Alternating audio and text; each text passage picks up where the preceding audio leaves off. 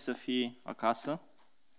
Am fost uh, plecat împreună cu soția ultimele aproape două săptămâni și chiar dacă a fost bine la Arad, a fost bine cu frații, uh, ne-am echipat împreună cu uh, soția mea pentru a putea fi mai disponibil și mai pregătiți pentru slujire.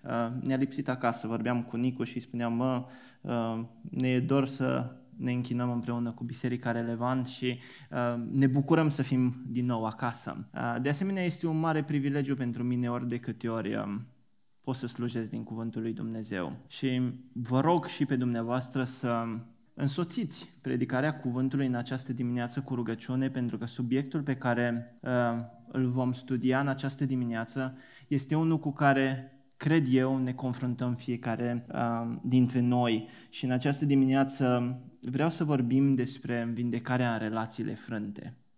Este un subiect um, actual, un subiect cu care cel mai probabil fiecare dintre noi uh, ne confruntăm, poate chiar la momentul de față. Uh, și pasajul din care doresc să predic în această dimineață se găsește în ultima parte a epistolei lui Pavel către biserica din Efes. Uh, și aici, în, în această parte a epistolei, uh, ideea pe care Apostolul Pavel o, o scoate în evidență și adevărul de, pe care îl, îl subliniază este legat de cine este Dumnezeu, cine suntem noi și cine putem să fim noi în Hristos.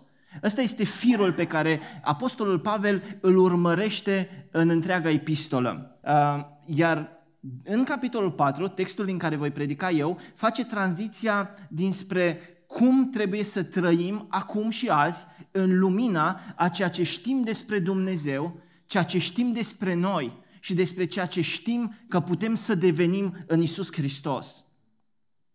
Apostolul Pavel, scriitorul epistolei, pune un accent foarte mare uh, pe cum ar trebui să trăim în relațiile noastre unii cu alții. Iar uh, unul din lucrurile foarte interesante care m-au marcat cumva în ultima perioadă, când am citit uh, un articol, uh, un rezultat al cercetării al unor oameni de știință, uh, iar coordonatorul acestei cercetări uh, se numește Timothy Wilson. Uh, el este un psiholog renumit în Statele Unite și împreună cu colegii lui au studiat în detalii relațiile interumane. Și m-a, m-a captivat studiul lui pentru că chiar dacă am realizat că oamenii aceștia nu scriu dintr-o perspectivă creștină, totuși uh, obiectul cercetării lor este să observe tendințele și tiparele ființei umane.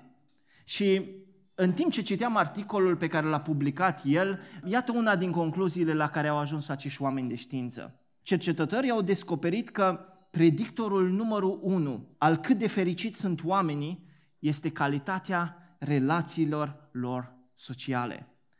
Predictorul sau factorul numărul unu care aduce un gram de fericire în viața oamenilor este tocmai calitatea relațiilor sociale dintre ei. Concluzia acestor cercetători este că dacă o persoană dorește cu adevărat să fie fericită, unul din lucrurile care trebuie să se întâmple în viața lui ca el să devină fericit este că trebuie să aibă relații sănătoase, trebuie să aibă relații bune în contextul în care trăiește el. Așadar, oamenii care au relații bune unii cu alții, oamenii care au prietenii trainice, ei bine, în urma acestor cercetări aflăm că se pare că sunt un pic mai fericiți. Și este interesant că nu doar calitatea uh, sau fericirea este influențată, ci mai mult de atât se pare că în urma cercetărilor lor și longevitatea vieții este afectată de calitatea relațiilor dintre oameni. Interesant este faptul că în studiul lor ei s-au îndrept, și-au îndreptat atenția spre oameni cu anumite boli grave și au studiat felul în care progresează boala în viețile acestor oameni. Iar concluzia a fost că oamenii care au relații sănătoase tind să trăiască mai mult în timp ce oamenii care au relații precare, relații frânte, oamenii care trăiesc totdeauna în certuri, în tensiuni, tind să nu lupte nici bine cu boala și tind să nici nu-și dorească să trăiască mai mult. Așa că întrebarea pentru noi în această dimineață este următoarea. Dorim să fim fericiți? Probabil că cei mai mulți dintre noi dorim să ajungem să fim fericiți în viața aceasta. A doua întrebare este dacă dorim să trăim mult. Și probabil că și la întrebarea aceasta cei mai mulți răspundem, da, îmi doresc să trăiesc mai mult. Însă, vedeți, noi înțelegem că pentru a fi fericit avem nevoie de relații bune. Pentru a trăi poate un pic mai mult, mai bine, mai calitativ, este nevoie de relații bune. Însă, ceea ce este interesant și este poate adevărat și pentru tine, obținerea acestor rezultate, acestor relații, nu este întotdeauna ușoară. De fapt, cel mai probabil că în această dimineață, chiar aici, la biserică, ai venit cu inima împovărată. Probabil că porți în inima ta frustrări, probabil că ești rănit, probabil că ai relații care nu funcționează în viața ta. Iar motivul pentru toate acestea este că relațiile astea se frâng atât de ușor. Și adevărul este că problema relațiilor nu îi afectează doar pe părinți, ci îi afectează și pe copii deopotrivă. Poate că sunt părinți în această dimineață care sunt frustrați în relație cu copiilor, sunt răniți, pur și simplu nu mai știu cum să se raporteze poate la perioada adolescenței. Sau poate că ești chiar acel tânăr care ești rănit în relația cu părinții tăi și nu știi cum să gestionezi tensiunea aceasta.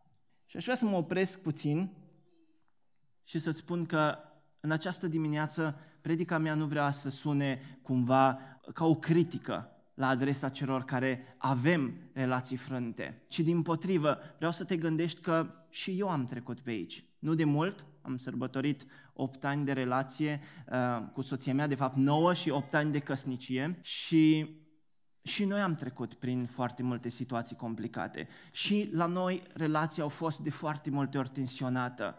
Ba mai mult, am fost în multe situații aproape în pragul ăla în care n-am mai știut ce să facem.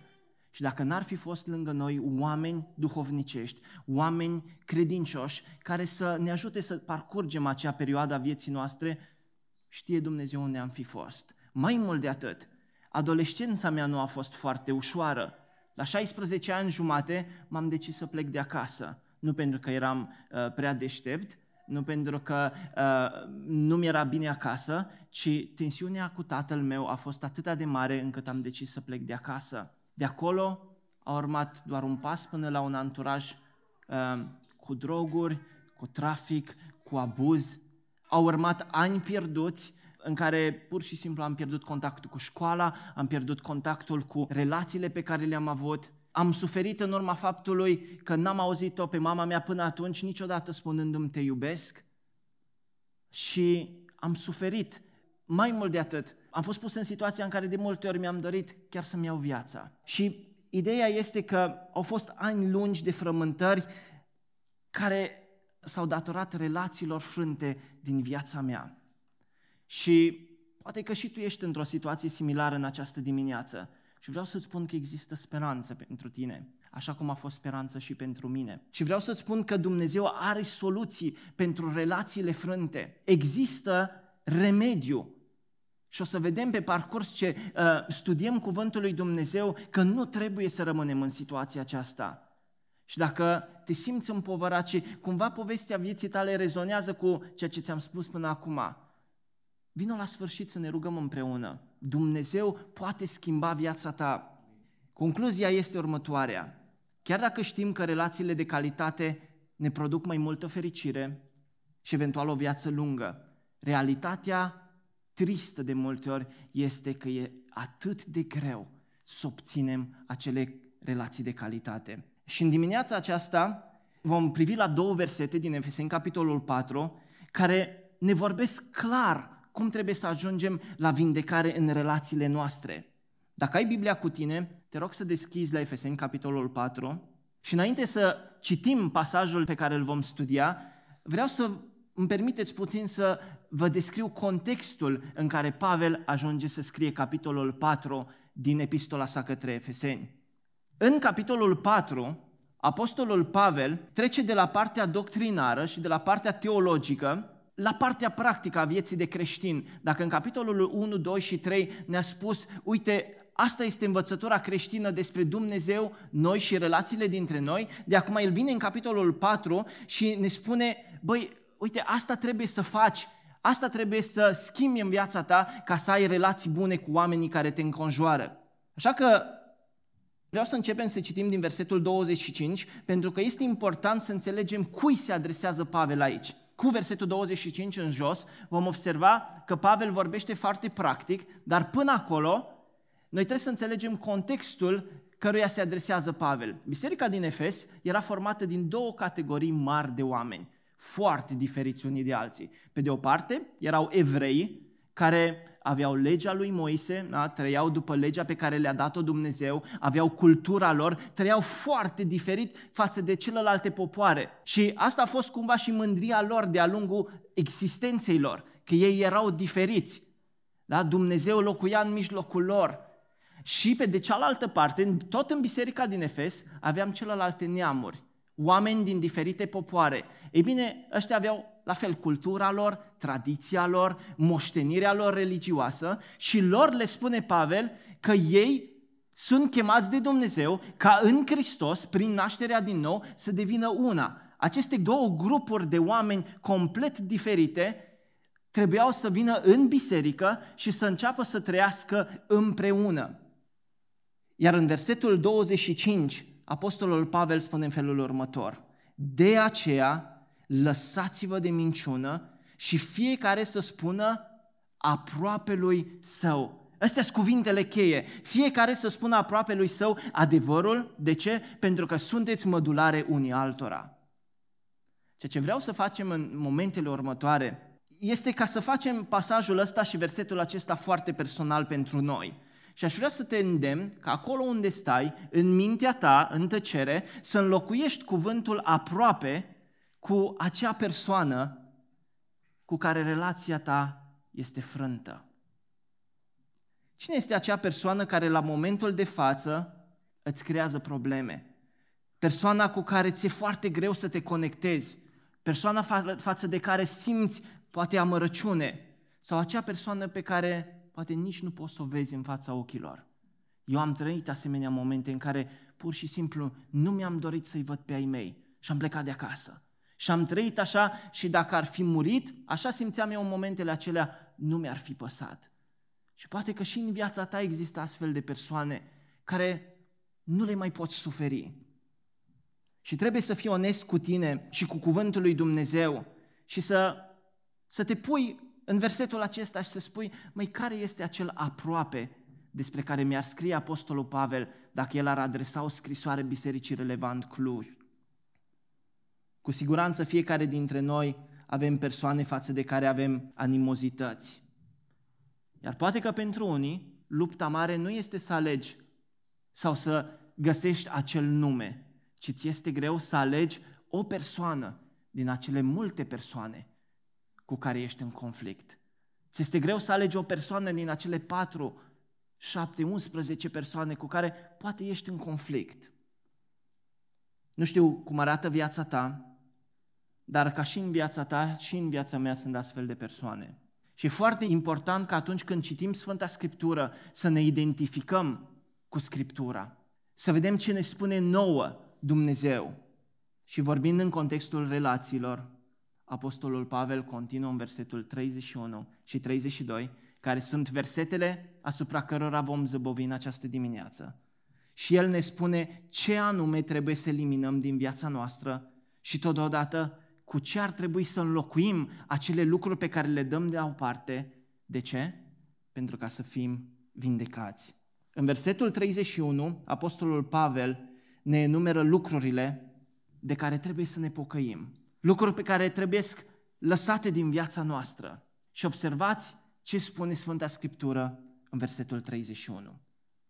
Apostolul Pavel spune așa, orice amărăciune, orice iuțime, orice mânie, orice strigare, orice clevetire și orice fel de răutate să piară din mijlocul vostru. Dacă ai un creion, dacă îți iei notițe, te rog să notezi cuvântul orice.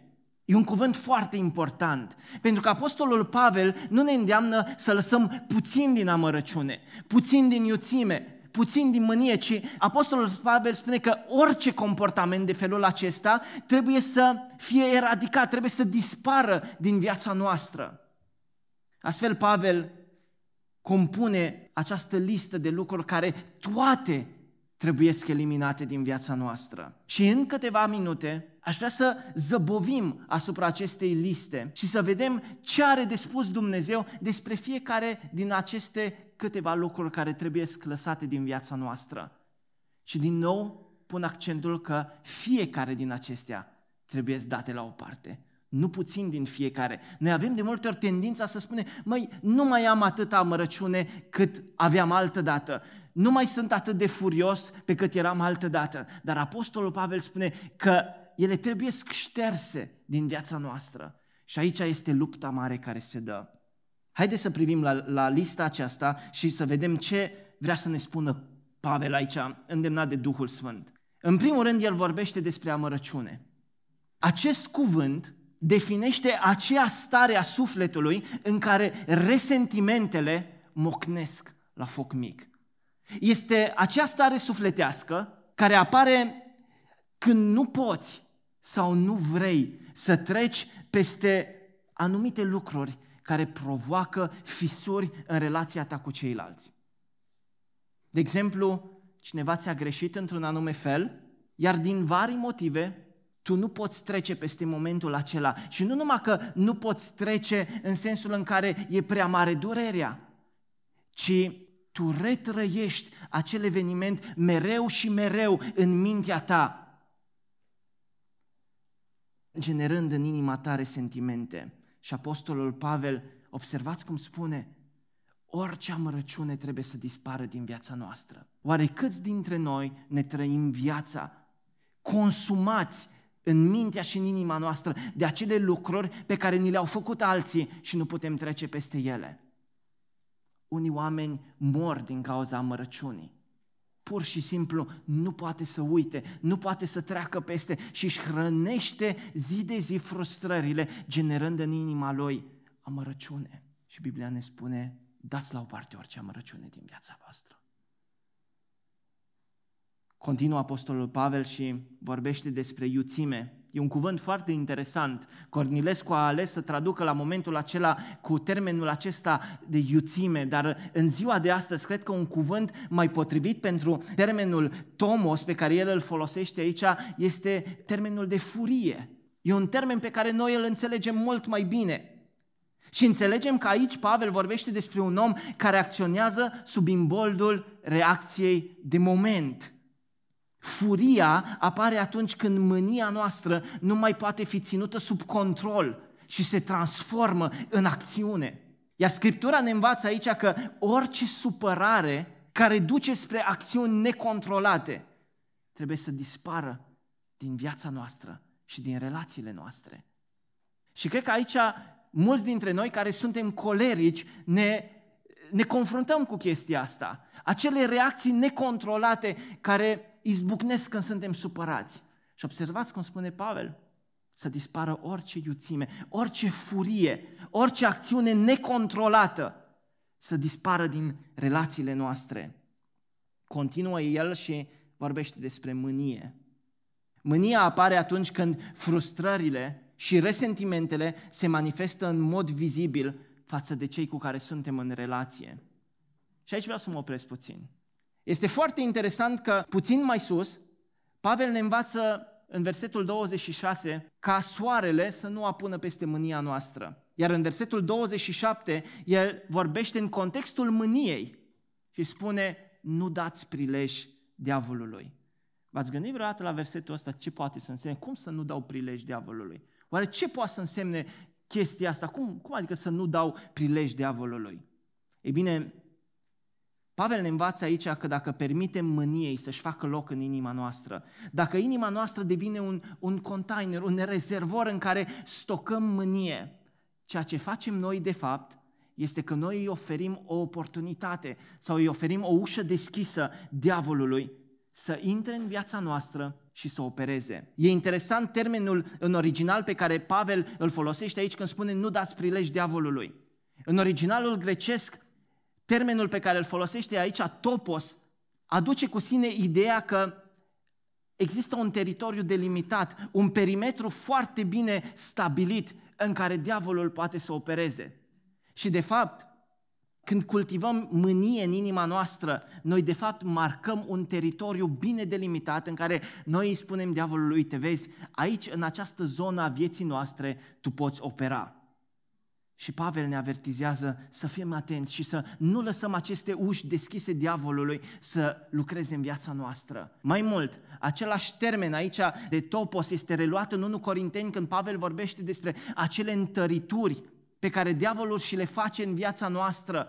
Este folosit același termen și de obicei la acele întărituri la care face referire Pavel să erau acele cetăți care erau construite pe o colină și nu doar cetatea în sine era impunătoare, ci rolul cetății era ca să stăpânească peste o regiune, peste mai multe sate. Și asta face diavolul atunci când noi permitem mâniei să se manifeste în viața noastră. El intră pe acea ușă și își stabilește un loc în care el poate opera de bunăvoie.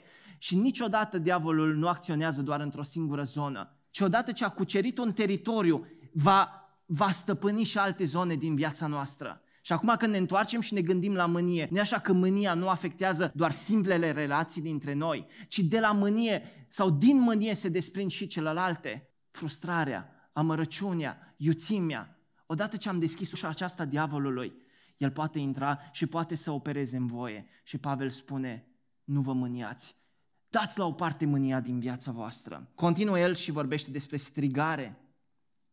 Când Pavel vorbește despre strigare, se referă la acele contraziceri aprinse care nu vor avea niciodată finalitate. Nu e așa că de multe ori ne angajăm în discuții și știm că discuția aia nu se va sfârși bine. Știm că nu putem ajunge la un consens și în continuare inițiem acea discuție sau intrăm în acea controversă. Suntem mulți care poate avem păreri teologice diferite, suntem mulți în trafic care inițiem o discuție aprinsă cu colegul de trafic și știm că nu o să se termine bine. Și Pavel spune, orice discuție de genul acesta care nu are o finalitate alta decât strigarea, decât tonul acela aprins, să dispară din viața noastră. Și eu ca și coleric de multe ori mă confrunt cu lucrul acesta. Eu ca și coleric care îmi doresc ca lucrurile să fie făcute bine, perfect, mă aprind atunci când lucrurile nu sunt cum trebuie. Și Pavel spune, orice strigare, orice discuție care o să ducă într-acolo, să dispară. Și dacă până acum, poate niciunul dintre dumneavoastră n-ați rezonat cu ceea ce am descris până acum, Pavel nu se oprește aici și continuă și vorbește despre un alt lucru, un alt păcat care trebuie să dispară din viața noastră și anume clevetiria. Oare cum stăm noi cu clevetiria? În limba greacă, cuvântul clevetire are la rădăcină un alt termen, termenul blasfemie.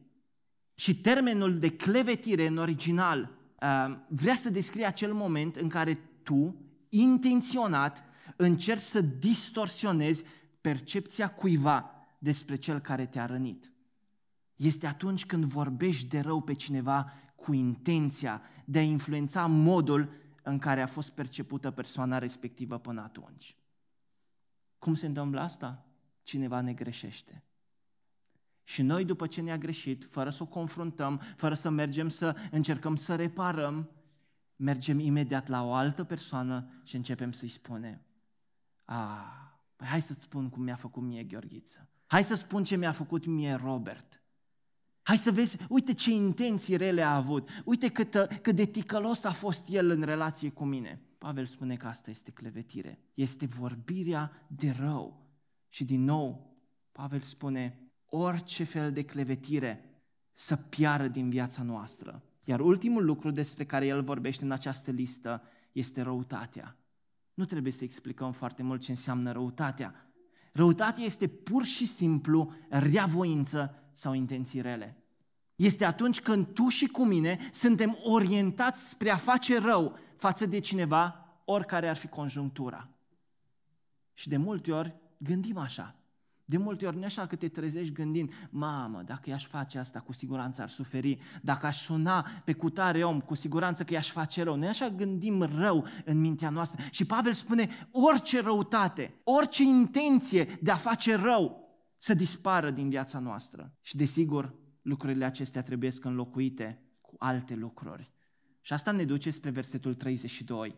Verset în care el ne învață ce trebuie să se schimbe în relațiile noastre. Și pentru a produce schimbarea în viața noastră, pentru a avea acele relații de calitate, pentru a ajunge din zona de amărăciune, de iuțime, de furie, de mânie, de clevetire, în zona vindecării relațiilor noastre. El folosește trei cuvinte care trebuie să ne caracterizeze nouă viața pentru a putea fi vindecați.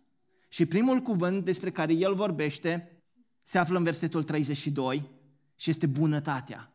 Observați că în versetul 32 el spune, din potrivă, fiți buni unii cu alții.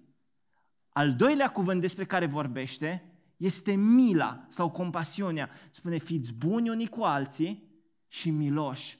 Iar al treilea lucru despre care el vorbește este iertarea. Și iertați-vă unul pe altul, cum v-a iertat pe voi Dumnezeu în Isus Hristos. Despre primul concept nu trebuie să vorbim foarte mult. Cei mai mulți dintre noi înțelegem foarte bine ce înseamnă bunătatea. Adică bunătatea înseamnă că trebuie în mod intenționat să caut mijloace prin care să manifest bunătate față de cei cu care sunt în conflict. Și chiar dacă bunătatea este un concept simplu, ne este atât de greu să o facem.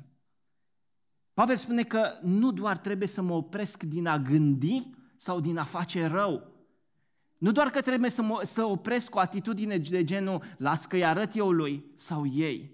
Pavel merge mai departe și el spune, măi, tu trebuie să creezi punți între tine și persoana aceasta. Și punțile acestea, acele poduri între tine și persoana cu care relația ta e frântă, se creează prin bunătate. Iar asta nu trebuie să se rezume doar la gânduri, ci trebuie să se manifeste prin acțiuni. Și știu că lucrul acesta este cel mai greu. De unde știu? Pentru că și mie mi-a fost la fel de greu. Când din cauza celui mai bun prieten al meu am făcut faliment, mi-a fost atât de greu să nu doar să gândesc bine la adresa lui, ci cu adevărat să fac acte de bunătate față de el. Observați cum spune Pavel aici, el nu spune gândiți bine despre ceilalți, ci el spune fiți buni. Adică trebuie să existe acțiuni concrete pe care eu, ca cel rănit, le fac față de cel care m-a rănit și în felul acesta manifest bunătate. Și nu e așa că este greu să facem lucrul acesta?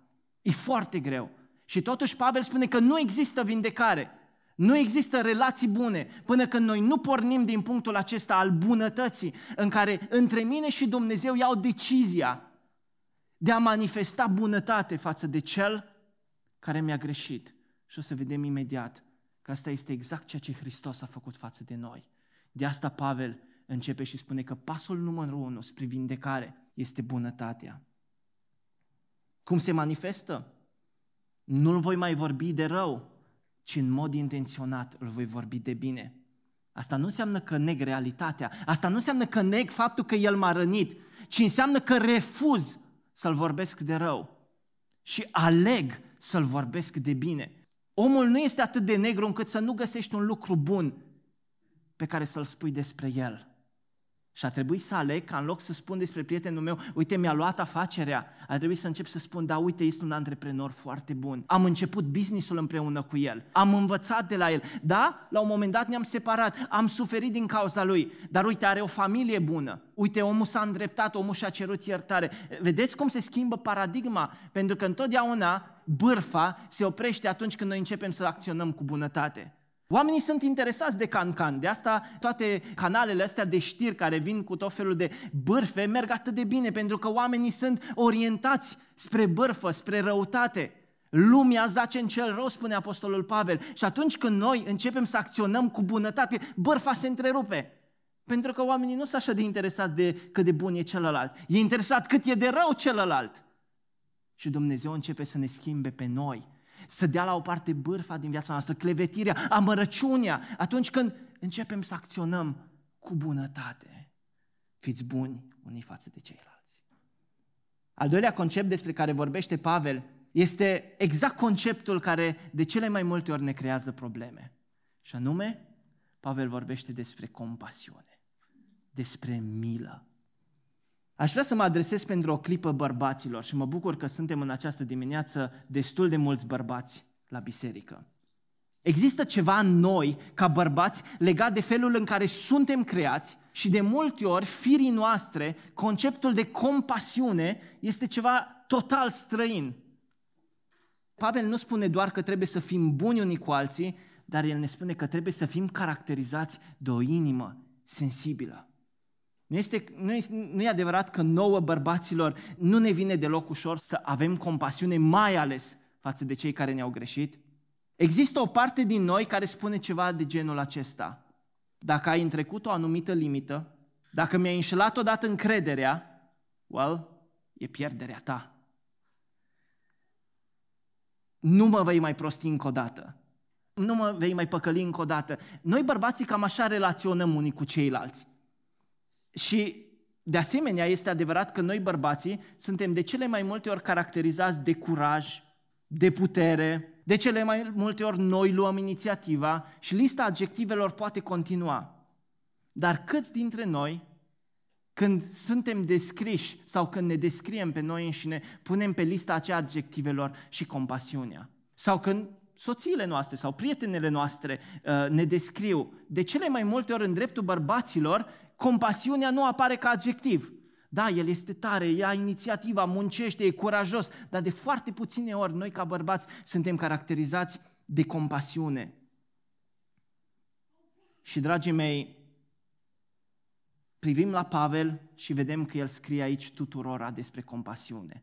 Nu vorbește doar surorilor, nu vorbește doar acelor persoane care sunt melancolice, care sunt în mod nativ orientate către compasiune.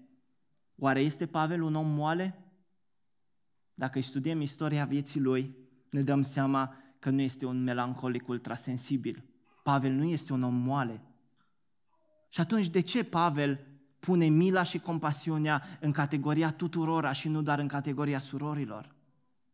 Dragii mei, Pavel face asta pentru că Pavel l-a cunoscut pe cel mai grozav bărbat care a umblat pe pământ. Și numele lui este Isus Hristos. Și Pavel știa următorul lucru despre Isus Hristos, că atunci când Isus Hristos se uita la oameni, cuvântul care apare de cele mai multe ori în dreptul Domnului Hristos, când El privea la oameni, este mila și compasiunea. Și cuvântul pe care Pavel îl folosește aici pentru milă este același cuvânt pe care evangeliștii îl folosesc când vorbesc despre Isus Hristos. I s-a făcut milă de oameni. I s-a făcut milă de o femeie care avea probleme, i s-a făcut milă de cetăți, i s-a făcut milă de oameni care îl răstigneau. Domnul Iisus Hristos era sensibil față de cei din jurul său. Însă ceea ce trebuie să realizăm, tu și cu mine în această dimineață, este că atunci când noi eram departe de Isus, chiar și atunci când relația noastră cu Dumnezeu era frântă și noi aveam inima împietrită, chiar în acele momente, Isus simțea compasiune față de noi. Iisus a rămas plin de milă față de noi și, și atunci când noi nu meritam, ne-a arătat compasiune. Și Apostolul Pavel încearcă să ne învețe că și noi trebuie să fim la fel față de cei din jurul nostru. Și acum este foarte posibil ca tu să stai în bancă și să spui, ei bine, Ruben, foarte fain zici tu acolo, dar tot ceea ce este în mine strigă, nu asta înseamnă să fii bărbat. Nu asta înseamnă să fii cu adevărat un stâlp în familia ta, să fii acel om caracterizat de milă, de compasiune, omul acela care vede mai mult, omul acela care trece dincolo de greșeală. Și poate că ai dreptate. Dar toate astea până când privești cu smerenie la textul Sfintei Scripturi și înțelegi că definiția despre un bărbat adevărat nu trebuie luată din lumea seculară, ci trebuie să ne uităm în Sfânta Scriptură ce spune Biblia despre, despre cum trebuie să arate un bărbat. Și când privești către Golgota, realizezi că atunci când Hristos atârna pe cruce, pe acea cruce atârna un bărbat care în mod voluntar s-a lăsat dezbrăcat, s-a lăsat bătut până la desfigurare. Isaia 53 spune că atâta de desfigurat era încât îți întorceai fața de la el. Și acest bărbat era în prezența mamei lui, atârnând și umilit pe cruce. Și în condițiile acestea, acest bărbat Isus a manifestat compasiune și milă. Asta este imaginea bărbatului creștin, care chiar și atunci când este baciocorit, chiar și atunci când îi se face rău, el tot poate și trebuie să fie caracterizat de compasiune. Dacă Isus a făcut asta, dacă El s-a făcut vulnerabil față de noi care am fost dușmanii Lui, atunci chemarea pentru noi este să privim la modelul lui Isus, nu la modelul vreunui bărbat secular uh, sau al vreunui model secular și să înțelegem că și astăzi Dumnezeu, în Biserica Relevant, cheamă pe bărbați să fie vulnerabili și plini de compasiune. Cel mai ușor pentru un bărbat este să se închidă în el și să fie dur. Dar Hristos cheamă bărbați care să fie oameni caracterizați de compasiune în relațiile lor. Și, dragii mei, îndemnul acesta nu vorbește doar bărbaților, ci adevărul este că vorbește deopotrivă și femeilor. Și de ce am vorbit despre compasiune atât de mult? Pentru că în vindecarea relațiilor, adevărul central cu care vreau să rămâi în această dimineață este următorul. Vulnerabilitatea emoțională sau acea inimă sensibilă precedă vindecarea relațiilor. Adică nu poți ajunge la vindecarea în relații până când nu ai o inimă sensibilă. Indiferent că ești bărbat sau ești femeie. Dacă nu ajungi să ai milă sau să ai compasiune, să ai sensibilitate, niciodată nu o să poți să ajungi la vindecare. Și vom vorbi despre procesul vindecării relațiilor frânte, însă pentru cei care spuneți, Ruben, să mă fac vulnerabil față de persoana X este ultimul lucru pe care vreau să-l fac. Și să fiu sincer, compasiunea și mila sunt ultimele lucruri pe care le simt în inima mea față de persoana respectivă acum. Vreau să spun că te înțeleg. Însă aș vrea să te gândești cu mine la un lucru. Vreau să-ți dau un exemplu din viața mea. Un exemplu cu care poate mulți dintre voi v-ați confruntat. Cu câțiva ani în urmă am început să simt durere la nivelul dinților, la o măsia și primul gând care mi-a venit în minte atunci a fost sper să treacă repede. Nu e așa că ăsta e primul lucru la care ne gândim când ne doare ceva? Măi, sper să treacă repede. Însă de data aceea durerea a persistat și nu părea că va trece repede. Imediat am început să mă confrunt în mintea mea cu următoarea dilemă. Oare cât va ține durerea aceasta? Oare cât voi putea îndura prezența durerii? Uh, oare cât timp mă va trezi măseaua aceasta în timpul nopții? Oare câte dimineți ruinate voi avea că nu pot să-mi iau micul dejun? Cât timp voi mai îndura starea asta până mă voi decide să merg la un dentist? Motivul pentru care o persoană se află în starea aceasta și nu vrea să meargă să primească ajutor medical, este că acea persoană, și în cazul de față eram eu, știe că durerea temporară a statului pe scaunul înfiorător care se află în cabinetul dentistului, acel ac imens pentru mine care am o fobie față de ace, uh, uh, pare kilometric și numai să-l văd că se apropie să-mi facă anestezie, e cel mai înfiorător lucru. Uh, de asemenea, îmi dau seama că durerea temporară a lucrării dentare în sine este atât de înfiorătoare încât mă încântă mai mult ideea suportării durerii pe termen lung decât suportarea durerii pe termen scurt care ar aduce vindecare în viața mea. Așa că eu am suportat durerea acelei măsele pentru o bucată de vreme, până când am ajuns la concluzia că ceea ce fac eu este ceva foarte prostesc. Tot ceea ce trebuia să fac era să îmi sun dentistul și să-l plătesc chiar, ca pentru o perioadă temporară să-mi produc acea durere care pur și simplu pe mine mă scotea din minți. Și da, trebuia să stau pe scaunul ăla, să-mi deschidă gura, să trăiesc momentul acela când acul kilometric se apropia de mine și toate acestea să le suport pentru că, observați, este mult mai benefic să accept durerea temporară dacă îi aduce la vindecare și eliberare pe termen lung. De ce v-am spus această scurtă ilustrație? În situația asta se află și unii dintre voi.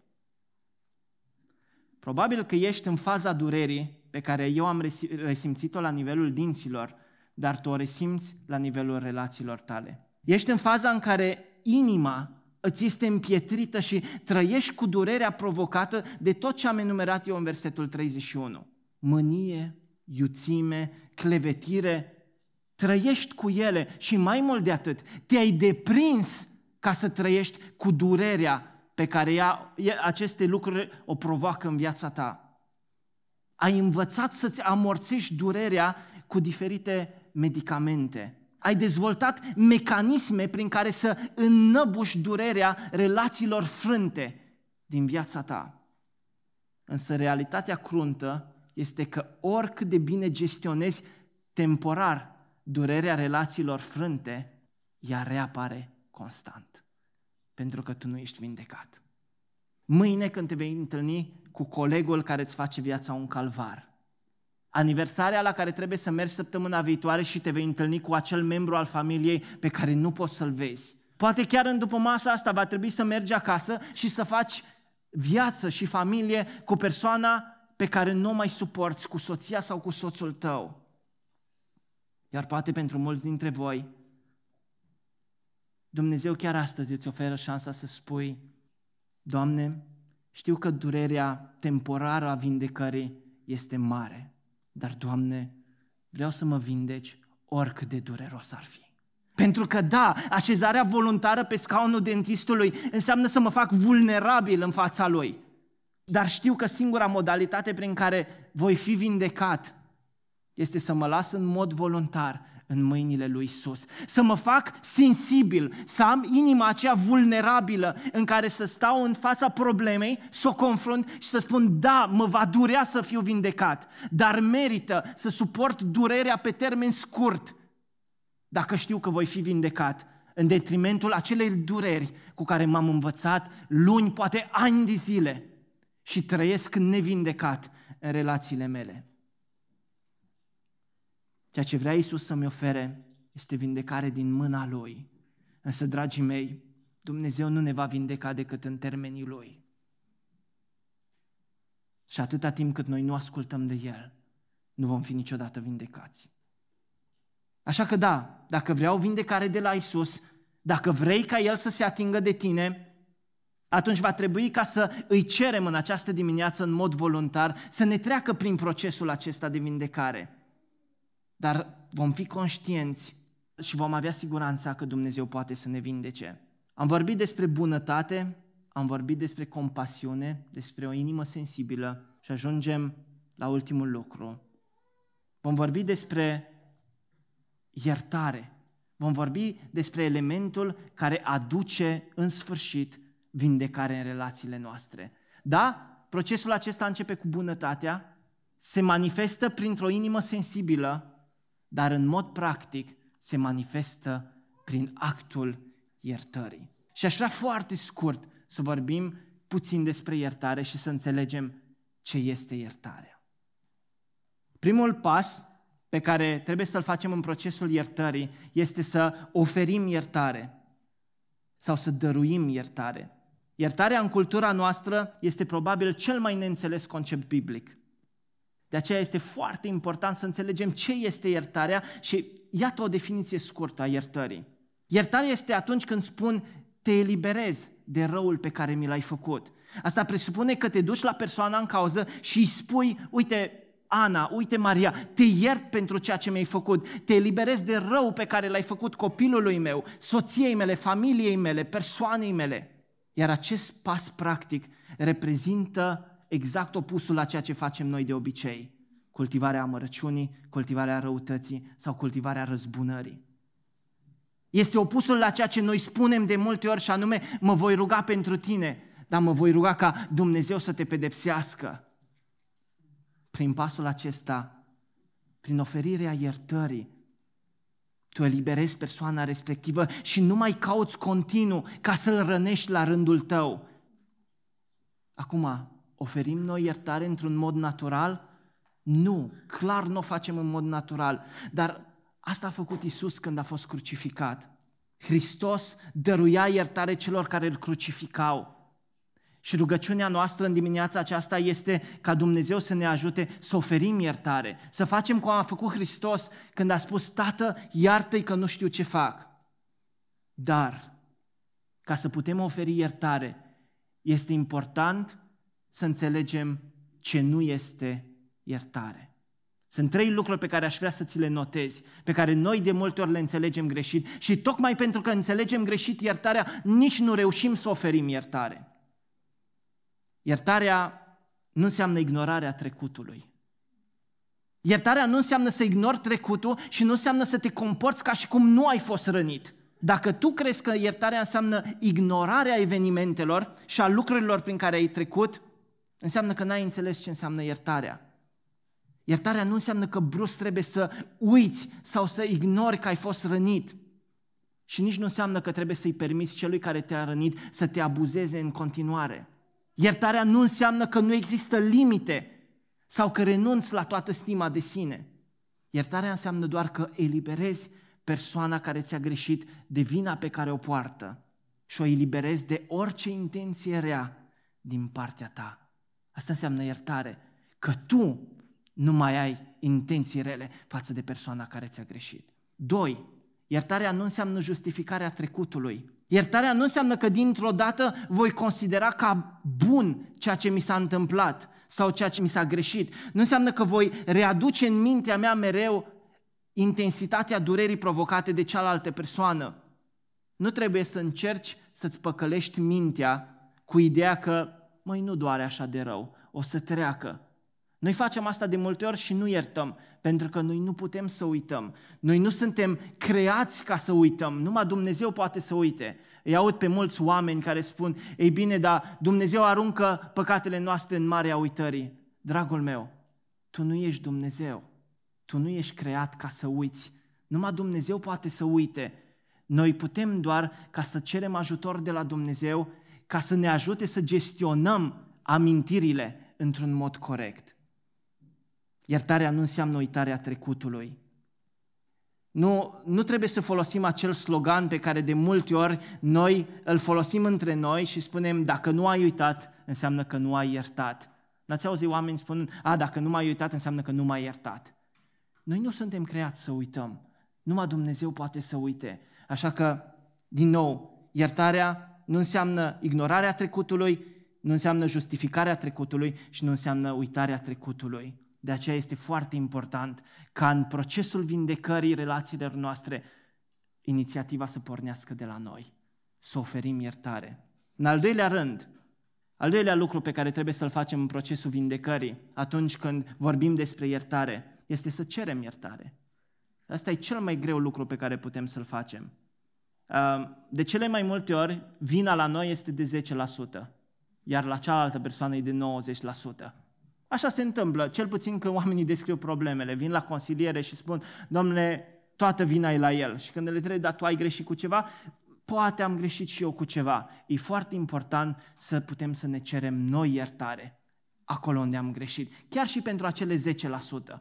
Chiar și pentru acel 5%, să mergi la persoana care ți-a greșit și să-i spui, uite, aici eu am greșit. Și vreau să vă spun un lucru. Poate că nu, nu am greșit atunci când s-a produs conflictul, dar dacă conflictul durează deja de o perioadă lungă de timp, cu siguranță am greșit prin faptul că am avut amărăciune, prin faptul că l-am vorbit de rău, prin faptul că poate am avut răutate și am gândit modalități în care să ne răzbunăm. Și exact pentru asta trebuie să mergem să ne cerem iertare. Eu așa am făcut în relația cu prietenul meu. M-am dus la el și i-am spus, uite, în toată perioada asta m-am rugat lui Dumnezeu ca Dumnezeu să-ți facă rău. M-am rugat ca Dumnezeu să-ți răsplătească la fel cum mi-a făcut mie. Și aici am greșit. Uite, peste tot unde am mers, te-am vorbit de rău și te rog să mă ierți. Niciodată nu vom fi vindecați în relații până când nu confruntăm dilema, nu confruntăm tensiunea cu părere de rău, cu inițiativă din partea noastră spunând, uite, mie îmi pare rău pentru ce am greșit. Recunoașterea greșelilor noastre și cererea iertării. Și în ultimul rând, și cu asta aș vrea să încheiem, aș vrea să învățăm că trebuie să primim iertare.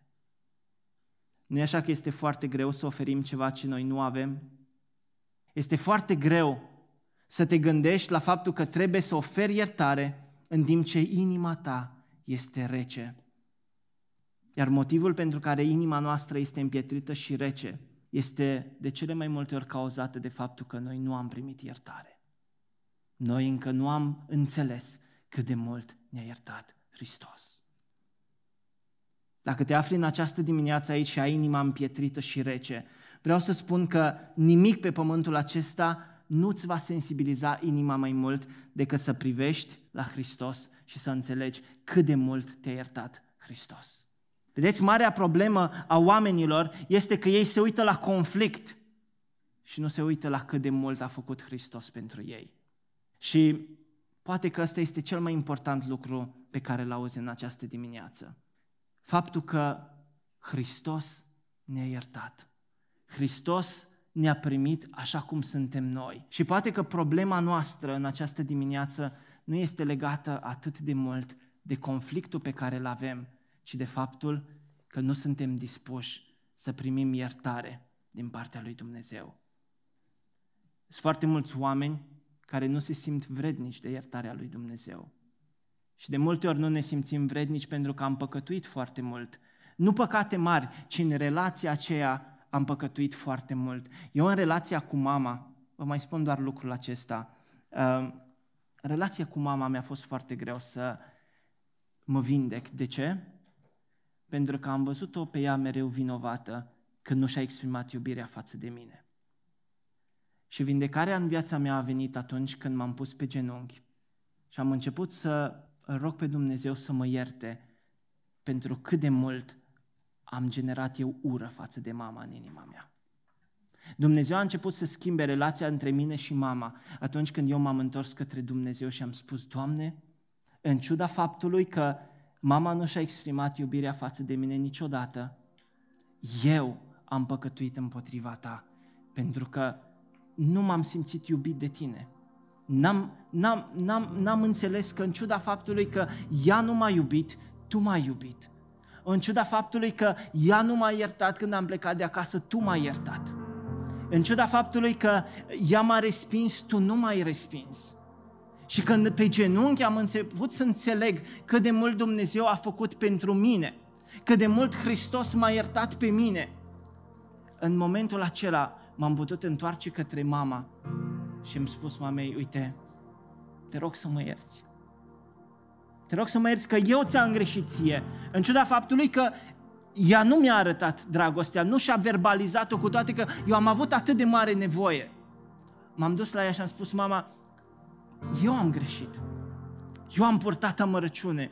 Și știți ce frumos lucrează Dumnezeu? Că atunci când primim iertare, atunci când ne cerem iertare, atunci când oferim iertare, Dumnezeu schimbă și inima celuilalt. Dar și dacă nu o schimbă, acea durere temporară a zdrobirii, a primirii iertării, a confruntării problemei, ne vindecă pe noi. Dacă mama nu s-ar fi schimbat în relație cu mine, n-ar fi fost nicio problemă. Știți de ce? Pentru că inima mea pentru prima dată era vindecată. Și în această dimineață aș vrea să te invit să te ridici pe picioare. Și nu știu, nu știu cum sunt relațiile tale. Dar poate că există acea persoană pe care nu o poți vedea în fața ochilor. Sau poate că tu ești acea persoană care nu se poate vedea pe ea însăși și ai nevoie de iertare în această dimineață. Și aș vrea să, să cerem Domnului iertare și să primim de la El iertare. Să cântăm o cântare care spune, Doamne, eu am nevoie de Tine. În relațiile frânte, tu nu ai nevoie ca relația să fie vindecată mai mult decât ai nevoie de Cel care poate să te vindece pe tine. Și în această dimineață aș vrea să spunem împreună, Doamne, am nevoie de Tine. Am nevoie de Tine ca să pot să ofer iertare. Am nevoie de Tine, Doamne, când voi pleca de aici și va trebui să confrunt persoana cu care relația mea e frândă și am nevoie să fie acolo cu mine ca să pot să spun îmi pare rău pentru acel 5% pe care l-am greșit eu. Am nevoie ca să fii cu mine când mândria mea va fi frântă, când voi recunoaște că și eu am greșit. Și, Doamne, am nevoie chiar acum de Tine, ca să pot să primesc de la Tine iertare. Să pot să privesc la cruce și să văd un Hristos care mă iartă în această dimineață așa cum sunt, care mă primește așa cum sunt. Pe mine Hristos m-a scos din droguri. Și când am înțeles cât de mult m-a iubit pe mine, am înțeles că există scăpare pentru mine, pentru relațiile frânte din familia mea, pentru relațiile frânte cu prietenii mei. Doamne, am nevoie de Tine. Și în timp ce cântăm această cântare, dacă simți că Dumnezeu ți-a vorbit într-un fel sau altul, vino și roagă-te. Împreună cu David ne vom ruga și noi pentru Tine. Și spune-i Domnului, Doamne, am nevoie să fiu vindecat, am nevoie să fiu iertat și am nevoie ca relațiile mele să fie schimbate. Dumnezeu să ne ajute, haide să ne rugăm împreună în timp ce cântăm